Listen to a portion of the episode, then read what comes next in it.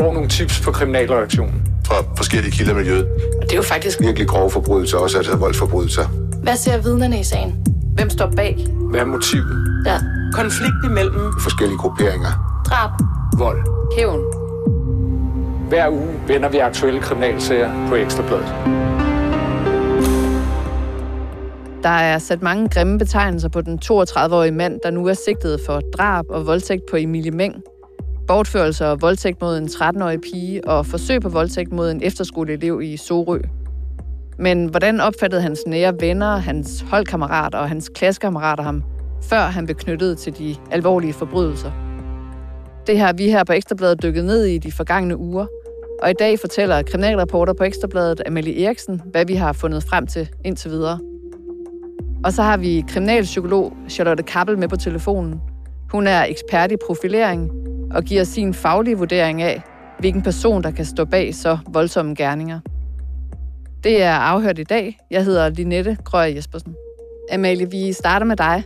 Den 32-årige mand, han nægter sig skyldig i drabet på Emilie Meng og overfaldet i Sorø og erkender delvis sigtelserne i sagen fra Kirkerup.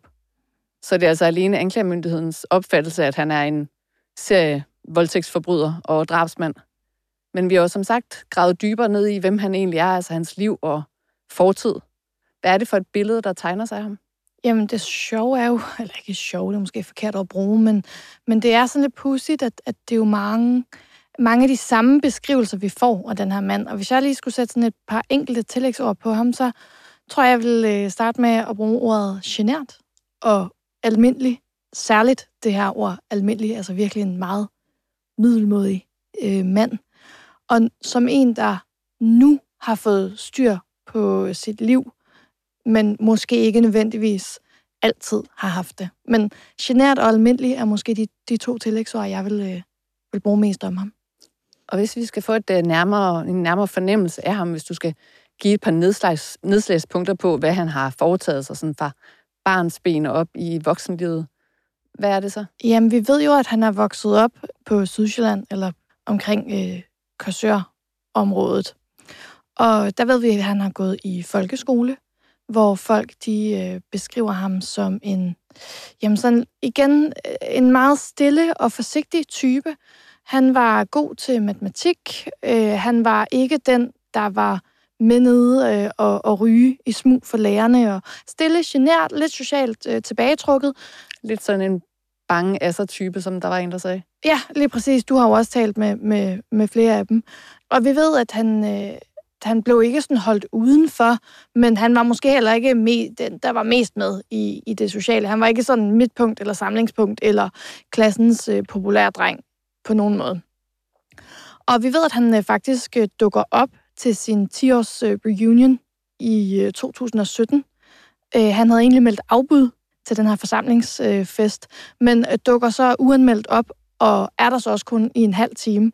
Og der beskriver øh, klassekammeraterne, øh, eller de tidligere klassekammerater, det som om, at, at nu virkede det faktisk til, at han havde styr på sit liv. Hans øh, tænder var til synlædende blevet rettet. Han var pæn i tøjet, og, og han virkede som en, der øh, ligesom vidste, hvad han, hvad han ville og hvad han lavede. Og, Og den her trans- transformation, den tænker jeg, vi kommer nærmere ind på, fordi du også har talt med kilder, som netop beskriver det her billede af, at han forandrer sig i løbet af de unge år Præcis. og frem til voksenlivet. Det vi ved, det er, at han fortsætter fra folkeskolen, fortsætter han til en øh, HHX-uddannelse, altså en... Øh, øh, Må jeg egentlig få dig øh, lige tilbage til hans øh, barndom, fordi jeg kunne egentlig godt tænke mig lige, at vi også først taler omkring fodbolden. ja, Fordi det er jo noget, der virkelig har fyldt i, i, i hans liv, sådan hele vejen op. Det er noget, flere øh, snakker om.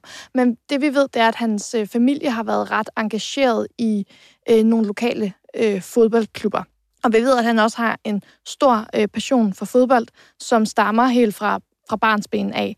Øh, og vi ved, at han har spillet øh, fodbold også selv øh, på, et, øh, på et hold i en lokal klub, hvor øh, han stod på mål.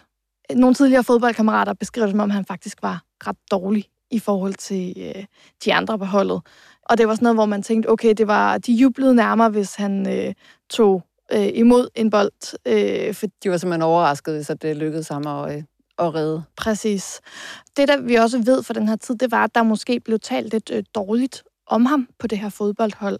Øh, det var sådan noget, jeg er jo egentlig ret ledt, øh, men at han blev kaldt lidt for en, en abedreng, fordi han havde sådan et meget øh, markant øh, kæbeparti. Og den tidligere holdkammerat er egentlig lidt, altså tænker ikke, at det er blevet sagt direkte til hans ansigt, men da, han måske egentlig godt vidste, at folk snakkede lidt dårligt om ham i omklædningsrummet, når han ikke var der. Og når man kigger tilbage på det, så er det jo noget, hvor man siger, okay, han blev faktisk måske egentlig mobbet.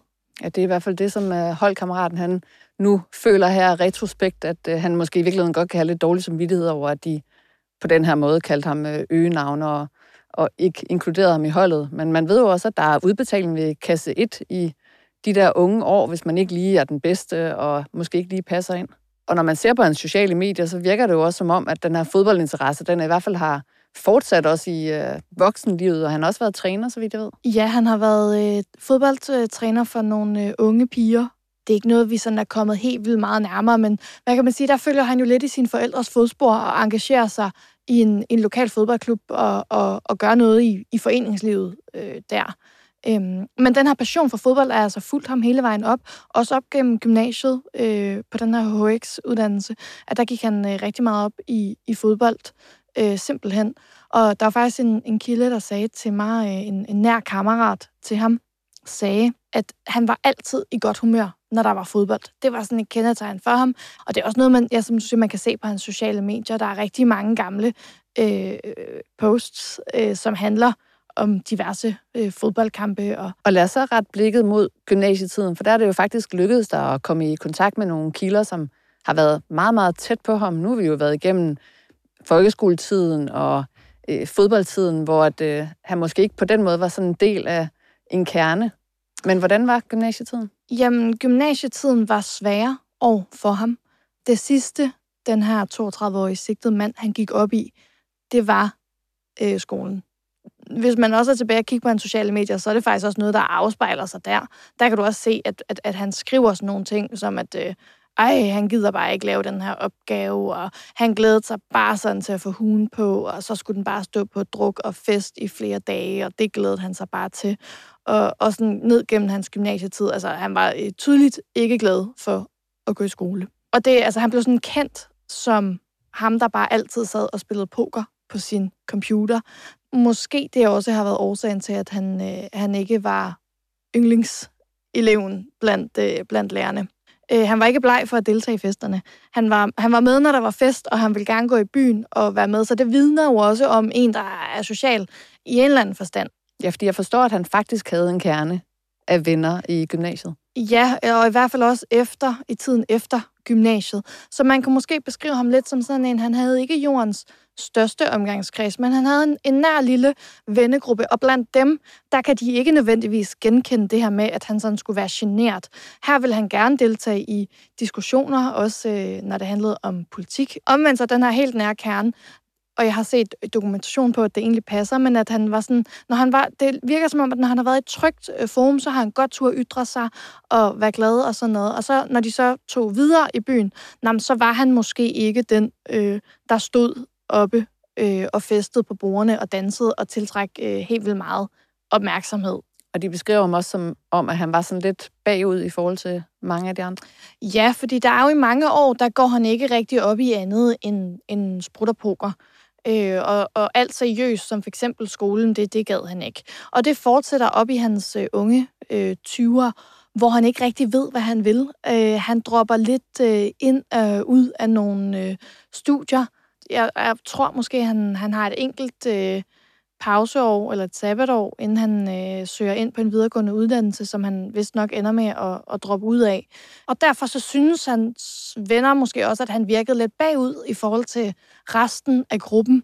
Men hvis man sådan lige tænker over det, det er ikke noget, de har stusset over. Det her det har været en mand i sådan, ja, lad os sige midt 20'erne, som ikke lige har, har vidst, hvad han vil øh, med sit liv. Og det er jo nok egentlig meget normalt, at, at man i 20'erne, når man skal tage, træffe de her valg, hvad vil jeg egentlig, at, man, at mange godt kan stå i en, i en krise, for det er jo et, et stort øh, livsvalg, man føler, man skal, man skal tage lige der.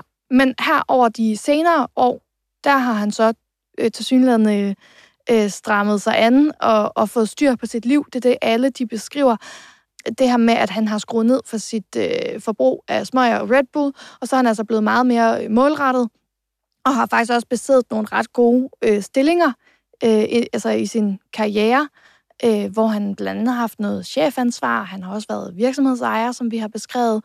Øhm, og han køber det her hus i lidt uden for Korsør i 2021, og han var altid velklædt og, og virkede til, at nu havde han styr på sit liv. Og der er jo navneforbud i sagen, og det er også derfor, vi ikke kan gå fuldstændig konkret ind på, hvor er det, han har arbejdet. Vi ved, at hans øh, sidste ansættelse i Sorø, der tog han jo faktisk ifølge sigtelsen den 13-årige pige med hen, før han senere kørte hende øh, til sin egen øh, bopæl. Ja, og det er jo i sådan et øget industriområde, hvor man øh, ikke øh, må formode, at der kommer særlig mange på, på en lørdag, når folk ikke er på arbejde. Og det, der er meldt ud fra virksomheden, det er, at anholdelsen af ham har efterladt øh, kollegerne meget chokeret. Og det siger jo noget omkring, at det i hvert fald ikke er noget, der fuldstændig har ligget i kortene. Nej, bestemt ikke. Kollegerne øh, øh, og de tidligere forretningspartnere kommer med samme beskrivelse af ham som flere af de andre. Det her med, at han er lidt en introvert og genert type. At han ikke gjorde stort væsen ud af sig overhovedet. Og det er også derfor, at de her øh, folkeskolekammerater, som man jo bare, man har jo bare på en eller anden måde lidt et særligt forhold til sine folkeskolekammerater, fordi de jo følger en helt fra, fra barndommen af. Øh, de, de siger, at hvis de øh, skulle have peget på en i den folkeskoleklasse, der kunne blive til en potentiel drabsmand og voldtægtsforbryder, så ville de aldrig have peget på ham. Og jeg kan egentlig godt øh, genkende til det her. Nu så jeg ham kort ind i retten øh, til grundlovsforhøret. Jeg kan egentlig godt øh, genkende til den her øh, følelse og forståelse af, at de aldrig vil pege på ham, fordi han ser simpelthen bare så almindelig ud. Der var ikke noget sådan, nogen markante ansigtstræk eller, eller noget, ikke? og han har klaret sig sådan rimelig middelmodigt gennem hele livet. Desværre så har hans allernærmeste familie jo ikke øh, haft lyst til at træde frem, eller i hvert fald at fortælle øh, deres opfattelse af ham. Hans mormor har sagt, at øh, han var en god dreng. Det er sådan det eneste, der er kommet frem. Amalie, før vi lige kommer hen til Charlotte Kappel, så vil jeg bare lige til sidst spørge dig, i den her research, du har lavet af den 32-årige mand, er der noget, du sådan særligt har bidt mærke i hos ham? Altså noget, der sådan stikker ud? Altså, noget af det, der stikker ud for mig, det er blandt andet, at han øh, aldrig har været i et fast parforhold. Det går også igen øh, blandt de her kilder, at det virker som om, at han aldrig rigtig har interesseret sig for det andet køn. Øh, der er en, der siger, at det var egentlig ikke, fordi han sådan havde svært ved det. Det, er svært ved det, det interesserede ham bare ikke. For eksempel, når de prøvede at, at sige noget i byen, øh, ej, hvad med hende der, eller øh, jeg har da en veninde, eller sådan noget, som man jo gør som ung, at så er det som om, han bare ikke rigtig responderede på det, og, og det vendede de så bare sådan lidt til. Nå, det var jo bare sådan, han var. Så, så det, det gjorde de ikke så meget ud af, men, men det synes jeg, der er måske, øh, når man kigger på de forbrydelser, han er sigtet for, altså blandt andet voldtægt og de her tre unge piger, kontra at han aldrig har haft et almindeligt forhold, det er der noget, man sådan, man stusser lidt over.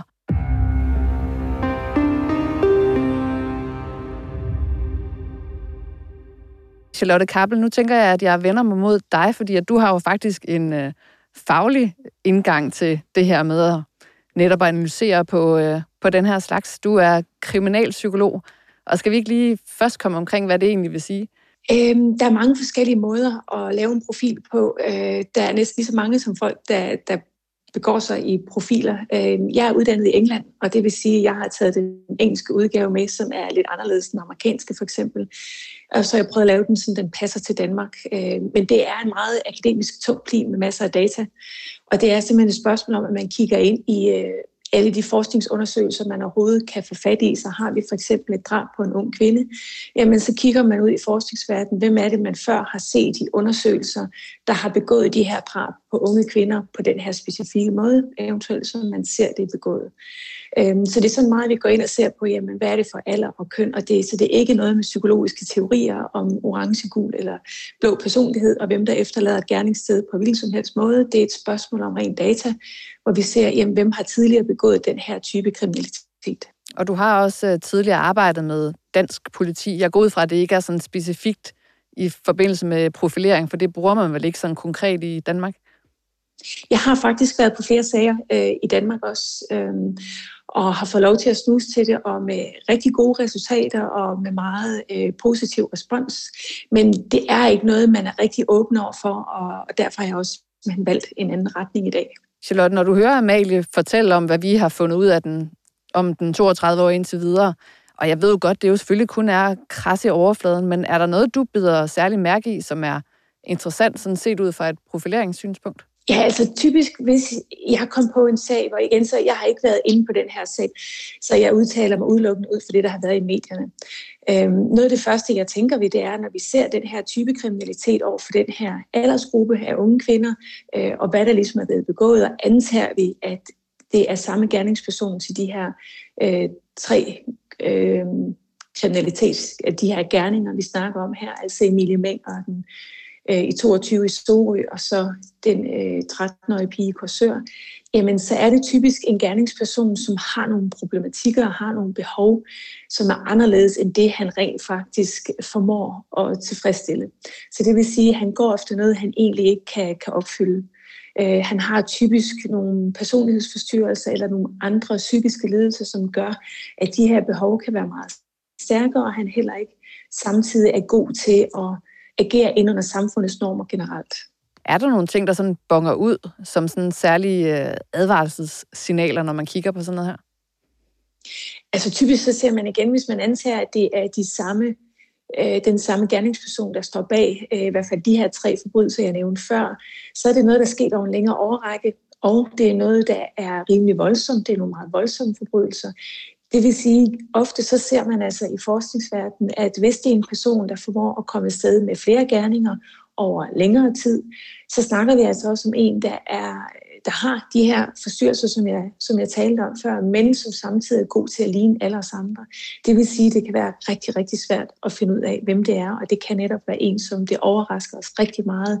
En, som man måske har været tæt på. Og vi skal selvfølgelig understrege, at du kender kun sagen fra medierne, og vi jo selvfølgelig heller ikke ved, om de tre sager, de hænger sammen, som øh, anklagemyndigheden, de, de mener.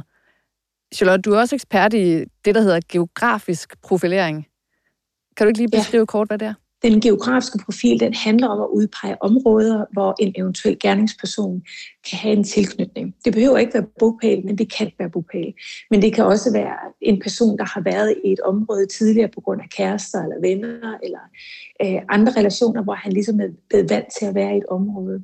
Og det er simpelthen det, man prøver på at udlæse ud af gerningsstedet, og nogle gange så er en gerning simpelthen nok, fordi at den ligger rigtig heldig øh, i forhold til omgivelserne. Og andre gange, så skal der flere gerninger til, før man egentlig kan sige noget om den geografiske profil. Ligger der øh, det, man kalder døde zoner, altså industriområder eller områder, der bliver brugt på en speciel måde, jamen så taler vi også om folk, øh, der har en speciel tilknytning til de her områder øh, hvis de bevæger sig i de her områder. Men det handler lidt om, at vi fuldstændig ligesom dyr har en, et territorie, vi bevæger os indenfor, og det gælder om vi er gerningspersoner eller helt almindelige lovlydige borgere, så bruger vi vores geografiske nærområde på en helt speciel måde, og det kan man bruge til at lave en profil af.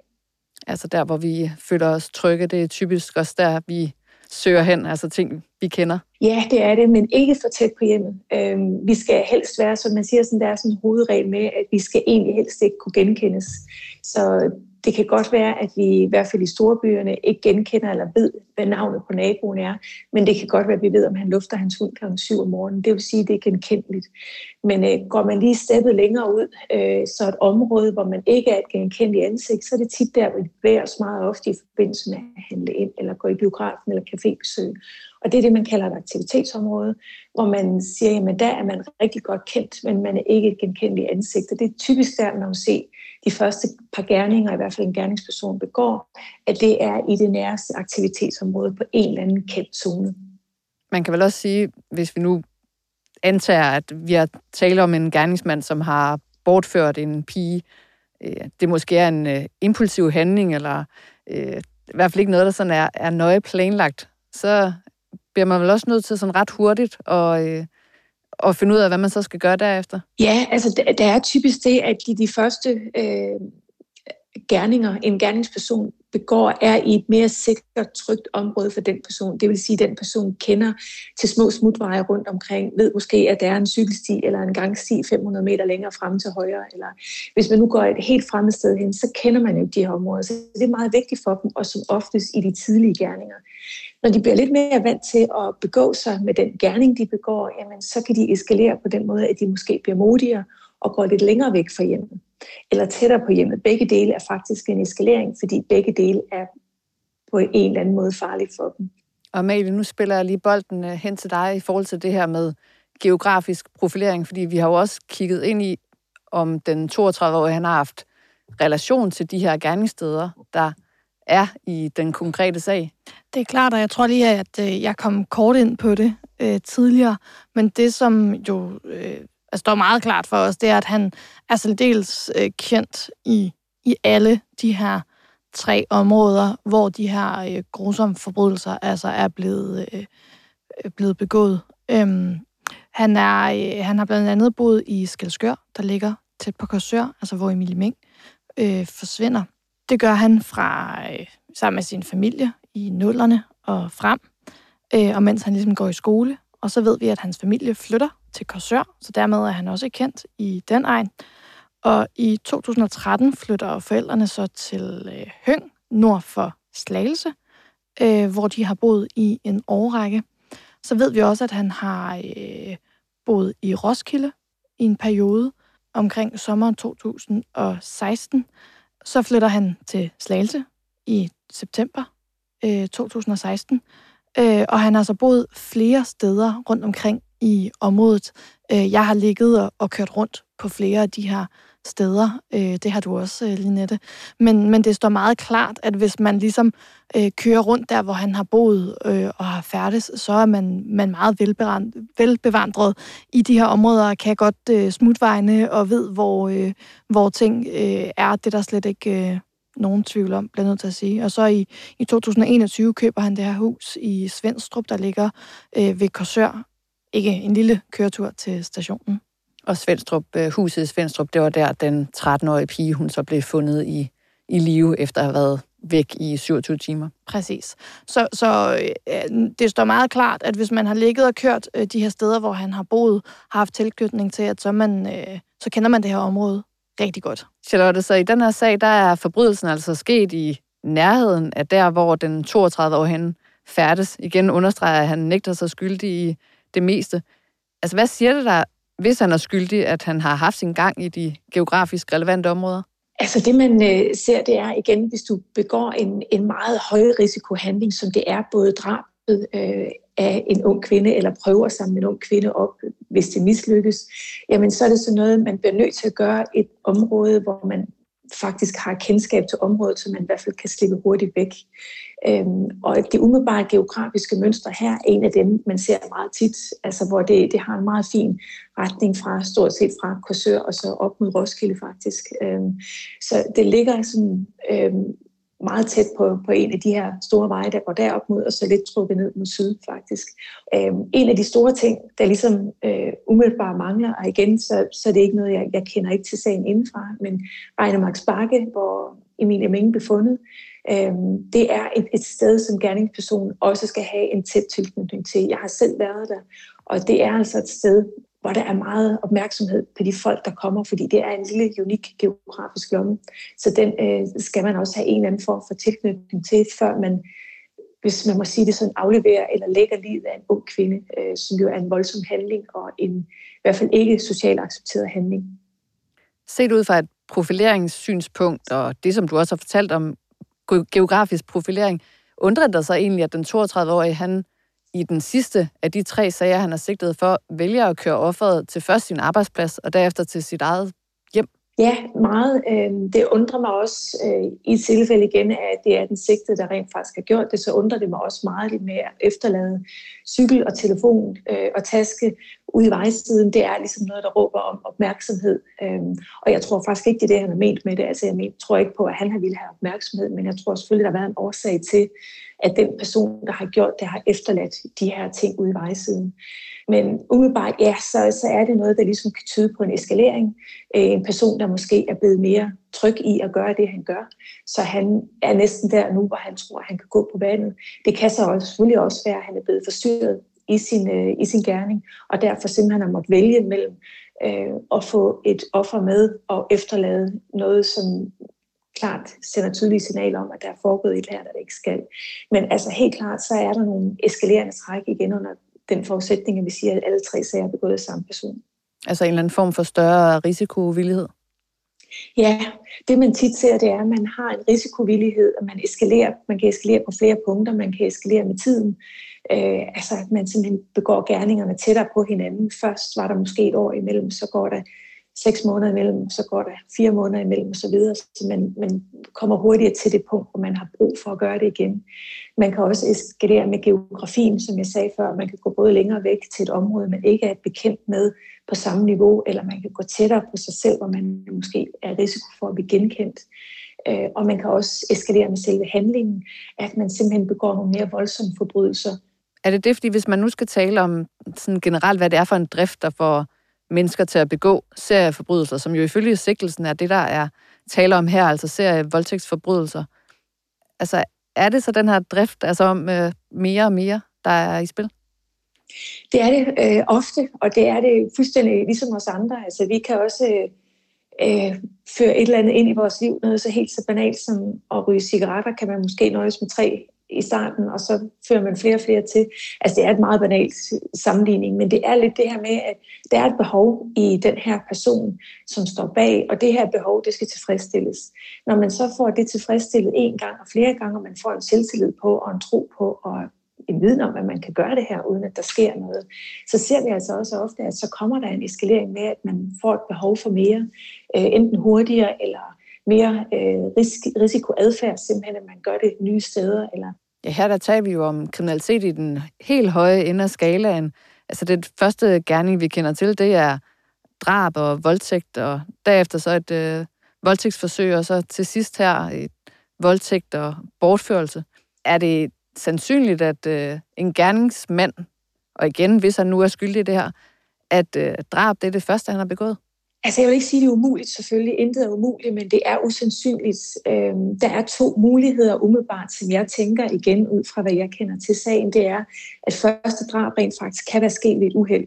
Det ser man tit ved stalking og sædelighedsforbrydelser, at der har det faktisk ikke været hensigten at dræbe, men det kan ske ved et uheld ved, at man ved at gerningspersonen håndterer offeret, øh, og at offeret øh, ikke lader sig håndtere på en måde, som selvfølgelig godt kan forstå, men at det så kan ende i et drab ved et uheld. En anden ting er også, at, at øh, det kan ske ved, at, altså, at man har arbejdet sig op til det, men så ser man altså sjældent, at de starter med det. Det er sjældent, man starter med drab første gang. Vi kan i hvert fald konstatere, at politiet i den her sag har sagt, at de kigger på uopklarede forbrydelser i relation, relation til den 32-årige. Og Charlotte, nu taler du om drifter. Altså er det det, der er svaret på, hvorfor er det en serieforbryder, han ikke kan stoppe sig selv? Altså ofte så er det noget, der ligger i os, og det er jo noget, vi ikke kan forstå, og vi skal heller ikke forstå det, fordi det er jo, det er jo noget, der er sket øhm, på et eller andet tidspunkt, forholdsvis tidligt meget ofte, at der er gået et eller andet galt. Øhm, det kan være, at de måske kommer fra dysfunktionelle familier, øh, og simpelthen ikke har fået den her... Øh, de her sociale normer ind med modermælken, som de fleste af os andre heldigvis har. En anden måde kan være, øh, det er der nogle færre, der er, men der er stadigvæk nogen, der kan være det, som de simpelthen er født, kan man sige på den måde.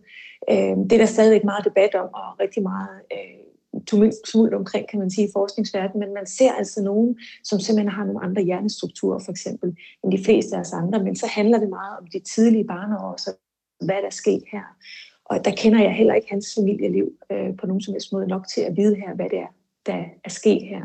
Men netop når, hvis vi antager, at det er øh, en gerningsperson, den samme gerningsperson, der står bag de her tre her, jamen så ser vi ofte, at så er det en lidt bedre fungerende gerningsperson, som kommer fra lidt bedre hjem.